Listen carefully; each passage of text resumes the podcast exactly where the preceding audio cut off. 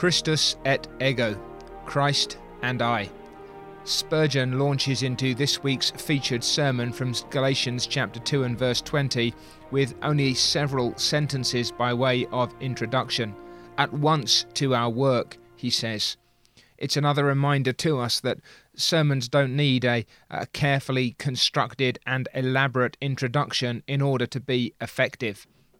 Here he simply says that we're trying to climb up to uh, a great summit of sublimity, and we need to just press on to do as much as we can with the time that he has available to us. He wants us to consider here then the personality of the Christian religion as it is exhibited in the text before us. That text is, I am crucified with Christ. Nevertheless, I live, yet not I, but Christ lives in me. And the life which I now live in the flesh, I live by the faith of the Son of God, who loved me and gave himself for me. It's Sermon 781 in the Metropolitan Tabernacle pulpit. And what's interesting about the, the first point here is that Spurgeon really is just walking through his text again and again. He does it in the first point, he does it in the second point. It's uh, less evident in the third, but it's very much a, a fully textual sermon. He's really wrestling with the meaning of the words. His first emphasis is on then those personal pronouns. Are there not as many as eight? It swarms with I and me, he says. The text deals not with the plural at all. It does not mention someone else nor a third party far away, but the apostle treats of himself, his own inner life, his own spiritual death, the love of Christ to him, and the great sacrifice which Christ made for him. The one who loved me and gave himself for me, who loved me and gave himself for me. This, says our preacher, is instructive, for it is a distinguishing mark of the Christian religion that it brings out a man's individuality.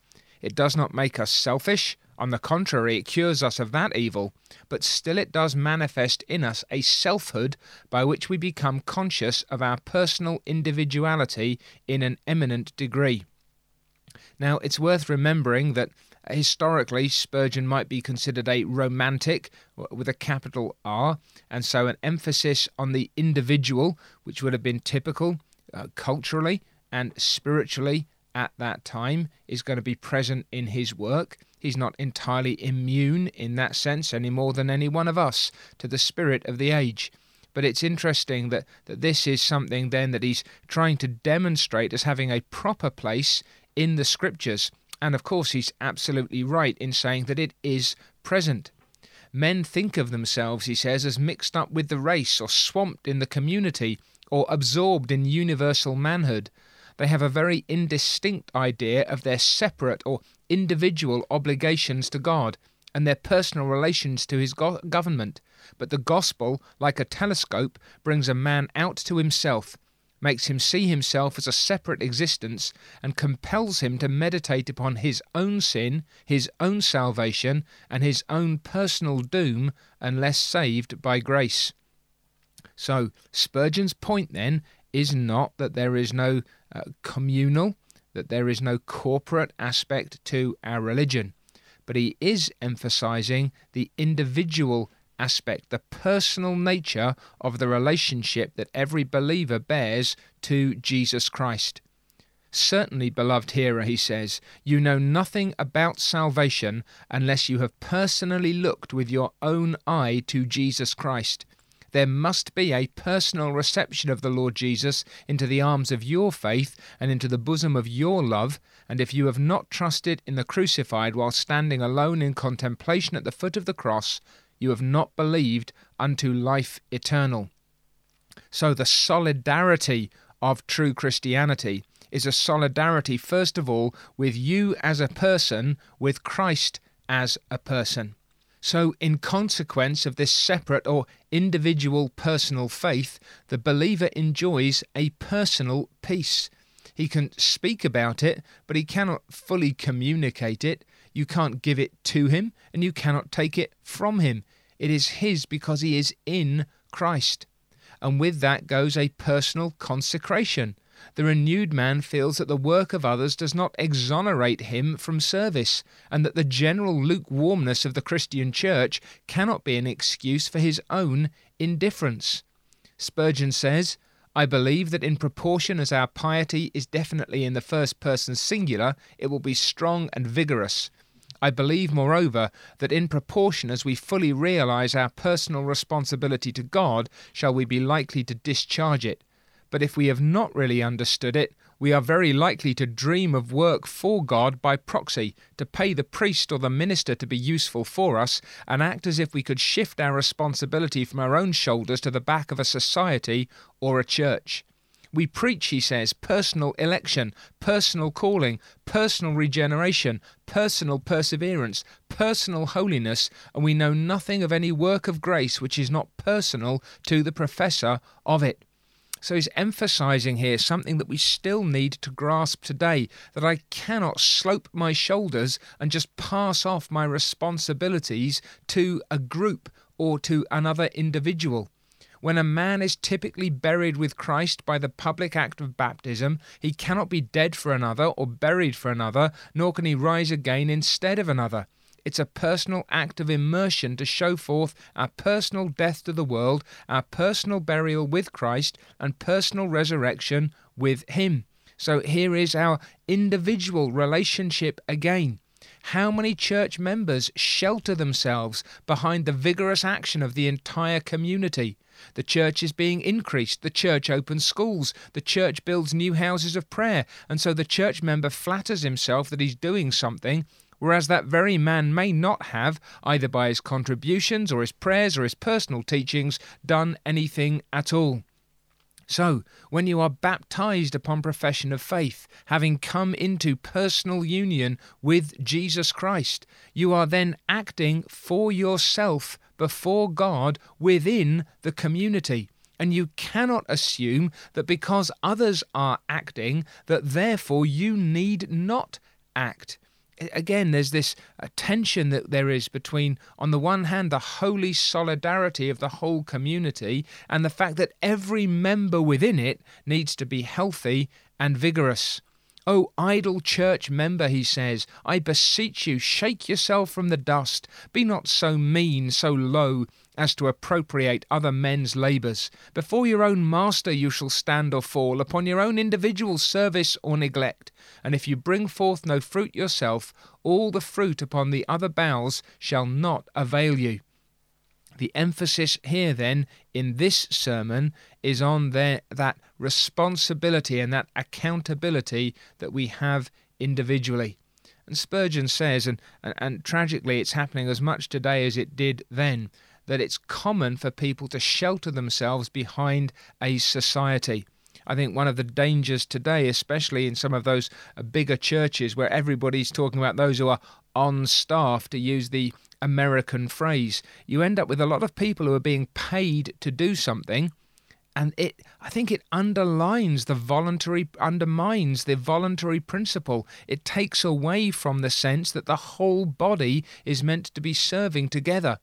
So says Spurgeon, it's well to support the minister. It's well to pay the city missionary that he may have his time to give to needful work. It's well to assist the Bible woman that she may go from house to house. But remember, when all the societies have done all that is possible, they cannot exonerate you from your own peculiar calling. And however large your contributions to assist others to serve the Master, they cannot discharge on your behalf one single particle of what was due from you personally to your Lord. Let me pray you, he means plead with you, brothers and sisters, if you've ever sheltered behind the work of others, stand forth in your own proper character, and remember that before God you must be estimated by what you have felt, by what you have known, by what you have learned, and by what you have done. So, let's let's make sure then that we don't assume that because others are doing something that we can just ride on their coattails. He says it's, it's, it's a fatal mistake with regard to family piety or national religion that it could stand in the place of individual repentance and faith. Is a man a Christian because he lives in England? Is a rat a horse because it lives in a stable? That's just as good reasoning. A man must be born again, or he is no child of God. Again, this is such an important point, even today. So often we have people who think that because they've been born in a certain family, born in a certain country, born into a certain community, that's what makes them right with God. No, says Spurgeon, a man must have living faith in the Lord Jesus Christ, or else he is no Christian, and he does but mock the name of Christian when he takes it upon himself without having part or lot in the matter. Don't play the fool, says Spurgeon, with eternal things. Don't imagine that uh, because of your family connections, because of your, uh, your, your church affiliations, that you therefore have security. You must have a personal interest in Christ. And then he says, Let us aspire to give to him who deserves it so well our personal service, rendering spirit, soul, and body unto his cause. So the emphasis here from Galatians 2 and verse 20 is the personality of the Christian religion, the individuality of true faith, true repentance, true peace, true consecration, uh, true identification with Christ and with his people. It is not enough to just go with the flow, to attach yourself to the crowd, to take cover in the group activity. You must yourself be a true child of God and walking in his ways. Beyond that, then, says Spurgeon, secondly, the text very plainly teaches us the interweaving of our own proper personality with that of Jesus Christ.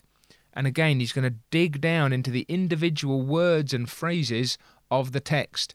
He says, when you read it over again, there's the man and there's the Son of God, two personalities conspicuously evident and singularly interwoven. They are joined together. There was one parent man who threw his shadow across our path, he says, and from whose influence we could never escape. So, what he's reminding us here is that as in Adam, so now in Christ.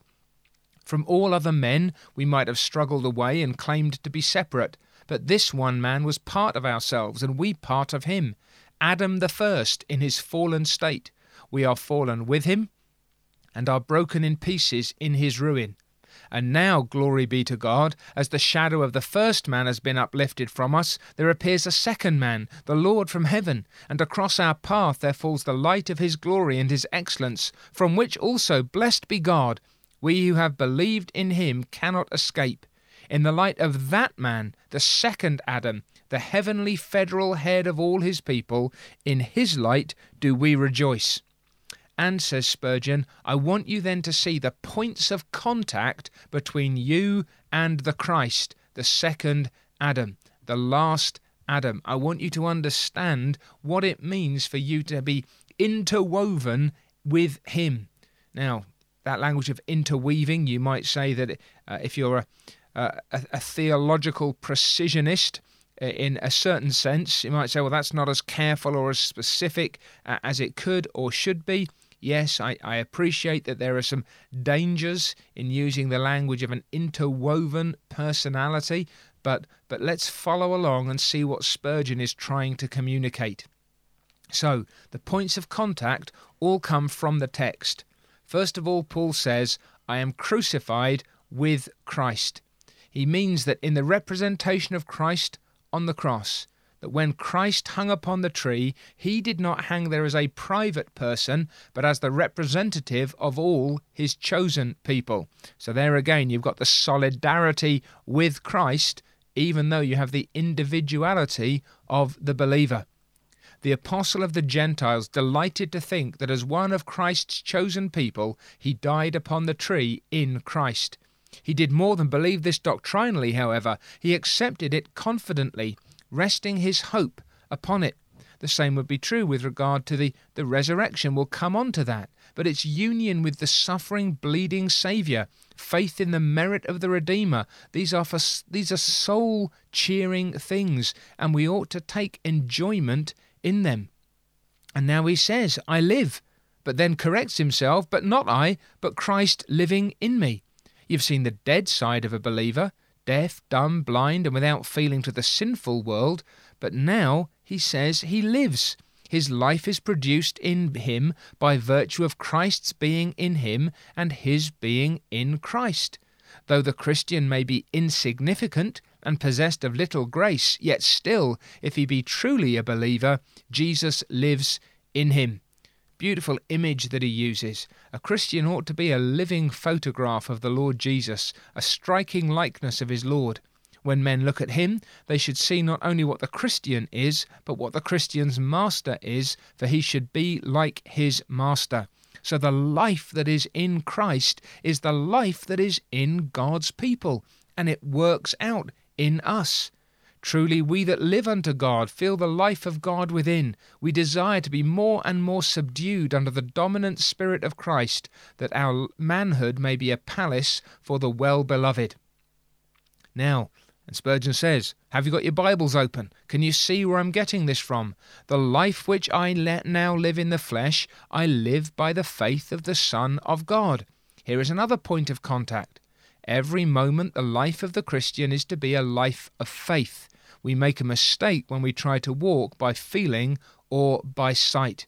So we need to be holding fast, to walk straight on, believing in Christ every moment, believing your sins to be forgiven even when you see their blackness, believing that you are safe when you seem in the utmost danger, believing that you're glorified with Christ when you feel as if you were cast out from God's presence. This is the life of faith, holding fast to what Christ has said, even if our feelings or the circumstances seem to militate against it. Other points of unity. He loved me. Believer, get a hold of the precious truth that Christ loved you eternally. The all glorious Son of God chose you and espoused you unto himself, that you might be his bride throughout eternity. And then he gave himself for me, not all that he had only, but himself not just a laying aside of his glory and his splendour and his life, but the yielding up of his very self. O heir of heaven, says the preacher, Jesus is yours at this moment. Having given himself once for you upon the tree to put your sin away, at this moment he gives himself to be to you to be your life, your crown, your joy, your portion, your all in all. You have found out yourself to be a separate personality and individuality. But here's the other side of it beautiful balance. That personality is linked with the person of Christ Jesus, so that you are in Christ and Christ is in you. By a blessed, indissoluble union, you are knit together forever and ever. That's the uh, the emphasis then. Spurgeon's brought out the individuality, the personality in the first case, wanting to make sure that that we haven't missed that. But now he's emphasizing, and this is what he means by that interweaving, that there is such an intimacy of union between Christ and you that you cannot be considered of as existing apart from one another. And then lastly, the text describes the life which results from this blended personality. And he's going to do the same again. I'm going to go over the text I'm going to see what the text says to us about these things. The life that you now have is a new life. Crucified, yet you live. Crucified, then dead. Crucified, then the old life put away. Whatever life a crucified man has must now be a new life. Upon the old life, sentence of death has been pronounced. That carnal mind, enmity against God, is doomed to die. Now, that's a, a wonderful reality. It's a reminder that in Christ, the old has gone, and it has gone for good. We're, we're moving on. And Spurgeon says now that having put away that old life, your new life is a very strange one. You're crucified, but you do live. What a contradiction! The Christian's life is a matchless riddle. No worldling, that is, no one who still belongs to this fallen age can comprehend it. Even the believer himself cannot understand it. He knows it, but as to solving all its enigmas, he feels that to be an impossible task. Dead, yet alive, crucified with Christ, and yet at the same time risen with Christ in newness of life. He says, Don't expect the world to understand that and to embrace you because of it. But it's it's going to be a curious thing in the eyes of the world. If you yourself don't always grasp all that's involved, how will those who know nothing of spiritual reality? And then this wonderful life resulting in the blended personality. And I think he means here again the, the, the unity of those two uh, different persons, Christ and you. That blended personality of the believer and the Son of God is a true life. This is expressed in the text, Nevertheless, I live. Yes, I live as I've never lived before. He says it's a it's a vivification. It's a lifting up. The man who truly lives is the believer. Are you less active because a Christian? God forbid. Become less industrious? Find less opportunities for the manifestation of my natural and spiritual energies?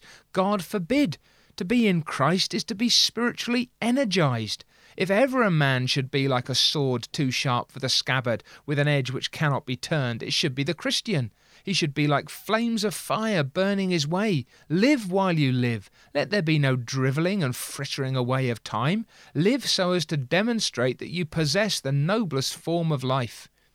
Then it's a life of self abnegation, self emptying. I live, yet not I. Lowliness of mind is part and parcel of godliness. He who can take any credit to himself knows not the spirit of our holy faith. Self humiliation is the native spirit of the true born child of God. And then, when you're in Christ, you become a man of one idea. Is the believer's soul ruled by two things? No, he knows only one Christ lives in me. Two tenants in the chamber of my soul? No, one Lord and Master I serve. This is the root of zeal. This is the, the heart of devotion. We belong now to Christ. He sits alone on the throne of our heart. And then, to sum up much in little, the child of God has within him the Christ life. But how shall I describe that? asks the preacher. Christ's life on earth was the divine mingled with the human. Such is the life of the Christian. There's something divine about it. It's a living, incorruptible seed which abides forever. Spurgeon again is trying to make sure here that the, the connections are properly made. The Christian is a man among men. In all that is manly, he labels to excel. Yet he's not as other men are, but wears a hidden nature which no mere worldling understands. Picture the life of Christ on earth, beloved, and that is what the life of God in us ought to be and will be in proportion as we are subject to the power of the Holy Spirit we are then partakers of the divine nature. That's Spurgeon's basis for saying this, having escaped the corruption which is in the world through lust. You understand then at this point, Spurgeon's dealing with profound theology here. And, and by that, I don't just mean profound doctrine, but profound experience, faith and life of the, the richest and deepest kind, trying to emphasize something of what it means for the believer to be fully united to Jesus Christ brought into union with Him in His death, in His burial, in His resurrection, so that we have died in Christ to all that to which Christ is dead, and we live in Christ to all that for which Christ Himself lives. He says then that uh, God is uh, working in us this life of a real man because we live in the flesh. The monks and the nuns who run away from the world for fear its temptation should overcome them and seclude themselves for the sake of greater holiness are as excellent soldiers, he says, as those who retire to the camp for fear of being defeated. Are we light? Are we salt? Well, the salt of the earth should be well rubbed into the meat, and so the Christian should mingle with his fellow men, seeking their good for edification. We need to engage with the people who are around us. We need to show that life which is in us among others. Whatever your trades then may be, faith is to be taken into your daily callings, and that is alone the truly living faith which will bear the practical test. You are not to stop at the shop door and take off your coat and say, Farewell to Christianity till I put up the shutters again. That is hypocrisy, but the genuine life of the Christian is the life which we live in the flesh by faith of the Son of God. To conclude, then, the life which comes out of the blended personality of the believer and Christ is a life of perfect love. And again, he's not saying that we lose our personality or that Christ loses his personality or that we become some kind of uh, amalgam or mixture. I'm not quite me and Christ isn't just him. No, the emphasis is that there are these two individuals. He gave himself for me, and he remains he, and me remains I. Christus et ego, Christ and I. But there is now this union between the two, and it is an indissoluble union. So the question then becomes in this life of perfect love, what can I do for him? The new life is a life of holy security, for if Christ loved me, who can destroy me? It's a life of holy wealth, for if Christ gave his infinite self to me, what can I want? It's a life of holy joy, for if Christ be mine, I have a well of holy joy within my soul. It's the life of heaven, for if I have Christ, I have that which is the essence and soul of heaven.